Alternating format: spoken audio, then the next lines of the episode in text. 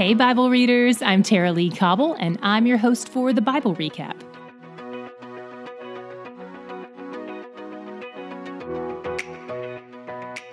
Today we launched into a six-chapter section referred to as the Six Woes or the Six Laments, and the overarching theme of all six statements is that man shouldn't rely on his own devices. We're far too short-sighted, and even those of us who know and love God often operate out of our natural side rather than our spiritual side. It reminds me of what Paul said in First Corinthians two fourteen. The natural person does not accept the things of the Spirit of God, for they're folly to him, and he's not able to understand them because they're spiritually discerned. Each of these six statements usually opens with the word ah or woe. We'll cover the first three today, and in the first one, Isaiah uses Israel's unfolding tragedy with Assyria as a warning sign for the people of Judah. He says both kingdoms have spent a little too much time with wine and not enough time with the word.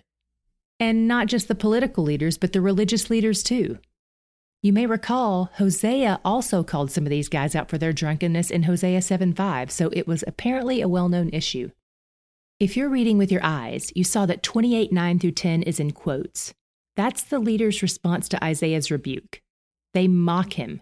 In fact, I thought there was a typo in one of the commentaries I was using because it literally just said blah, blah, blah, blah for most of verse ten. That's how these people were responding to Isaiah. Isaiah. So God responds by telling them that since they're disregarding and disrespecting his words, then that's how everything he says will sound to them. Like blah, blah, blah, blah. It may sound funny, but this is one of the more challenging themes we see in Scripture. That God is able to close people's ears to the truth. He makes these mockers unable to understand his word. And twenty-eight thirteen says God is doing this so that they may go and fall backward and be broken and snared and taken. This is a just response to them, but it's definitely tough to read and process. twenty-eight sixteen gives us a prophecy of Jesus. Here, God says, "Behold, I am the one who has laid a foundation in Zion, a stone, a tested stone, a precious cornerstone of a sure foundation. Whoever believes will not be in haste." Some of the people who heard this prophecy of a sure foundation assumed it meant the temple in Jerusalem would never be destroyed. That is exactly not what it meant, but it's what they thought it meant at the time. This prophecy pointed to something greater than the temple, Jesus, God the Son himself. But they had no way of knowing that. This is one reason why I try to hold any as-yet unfulfilled prophecy with a very open hand, because rarely does it happen exactly like people think it will. Chapter twenty-eight ends with Isaiah making another appeal for repentance. He reminds them that though God has fought and won many victories on their behalf, from Mount Perazim to the Valley of Gibeon, this time when he rises up, it will be to fight against them. He begs them to trust God's ways of wisdom and yield to him because he always has an orderly plan that he's working out.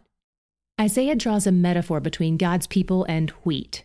He says the process of a harvest always involves threshing, but the point of threshing is not to destroy the wheat, it's to make it usable. It exposes what's valuable in it. The second woe is to a city named Ariel, which is most likely a nickname for Jerusalem, so that's how we'll approach it. God sends a foreign army to set up a siege against Jerusalem, but then he shows up with his army of heaven, and the enemies flee. It happens so fast that the people in Jerusalem think they must have dreamt the attack. But even still, the leaders of Jerusalem won't understand what God is doing, because even though they perform a bunch of religious activities, they don't actually love him. He says their hearts are far from him. This is when I expect him to pour out wrath on them, but he doesn't. The very next verse says, "Therefore, behold, I will again do wonderful things with this people, with wonder upon wonder." He says, because their hearts are far from him, he will do wondrous things to reveal himself to them. Unbelievable. The third and final woe for today is indirectly addressed to Judah. They're the ones who've been trying to make an alliance with Egypt, their former captors, so that they can have someone to get their back against big bad Assyria. This may seem like a wise diplomatic move, but the problem is that they didn't consult God about any of this, and they didn't trust him to protect them. And when he told them not to do it, even when they didn't ask for his advice, they do it anyway. God says it will not go well for them. They're running from God. They're striving and impatient and afraid. which leads them to act foolishly. Then in thirty fifteen, God tells them the remedy for each of these things. The remedy is found in returning to God, rest, quietness, trust. That's where they'll find their salvation and strength in this situation. But they were unwilling. Fear speaks with urgency. God whispers trust. Verse eighteen says, "Therefore the Lord waits to be gracious to you. Blessed are all those who wait for him." It feels like Isaiah is trying to say to Judah, you don't have to try so hard, you know. You're striving, afraid things are going to go terribly if you don't step in with your own solution. But slow down long enough to ask God what he has to say about this. He's ready to answer if you'll just ask. And all of this ties into my God shot for today.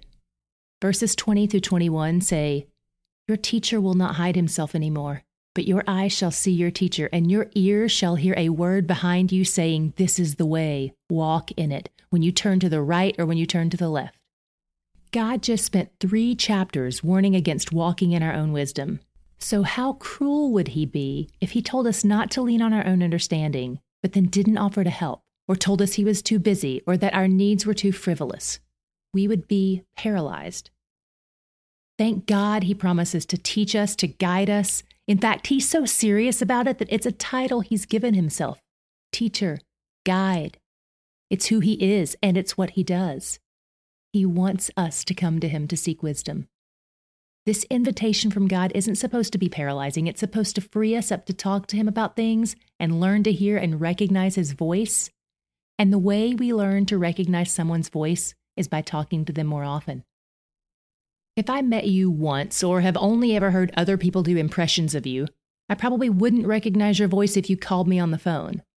But if my mom calls, even if I have bad cell service, I still know who it is. By being in God's Word every day, you're starting to recognize the kinds of things he says. You're starting to develop a deeper awareness of his personality traits, and you're storing up his actual word in your heart and mind. Based on what you know from his word, listen for his voice today. He's where the joy is. Okay, Bible readers, it's time for our weekly check-in. The prophets have a little bit of a different feel to them, don't they? Maybe you weren't expecting as much poetry. It's easy to breeze through poetry and miss some of the deeper meaning, so this may have been a time when you were really feeling like, what did I just read? If that's you, hang in there and don't worry, we'll walk through all of it. By the way, if you find yourself starting to identify with the people of Israel and Judah, that will probably be humbling, but it can also lead you to despair if all you do is fix your eyes on waywardness, either theirs or your own. So remember to look for God and his character on these pages. Keep the long view in mind as you look to God's great mercy and redemption. The Bible Recap is brought to you by D-Group, discipleship and Bible study groups that meet in homes and churches around the world each week.